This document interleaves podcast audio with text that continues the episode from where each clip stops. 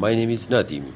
I am working in a non-profit organization and I'm working with the development sector uh, in Sindh, Karachi, and working for the betterment of community and social sector uh, to develop plans of uh, mitigation risk of climate change and women empowerment and skill development.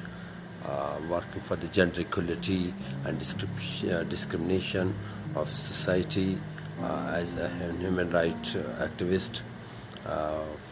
For 3 years I'm working in child protection and human rights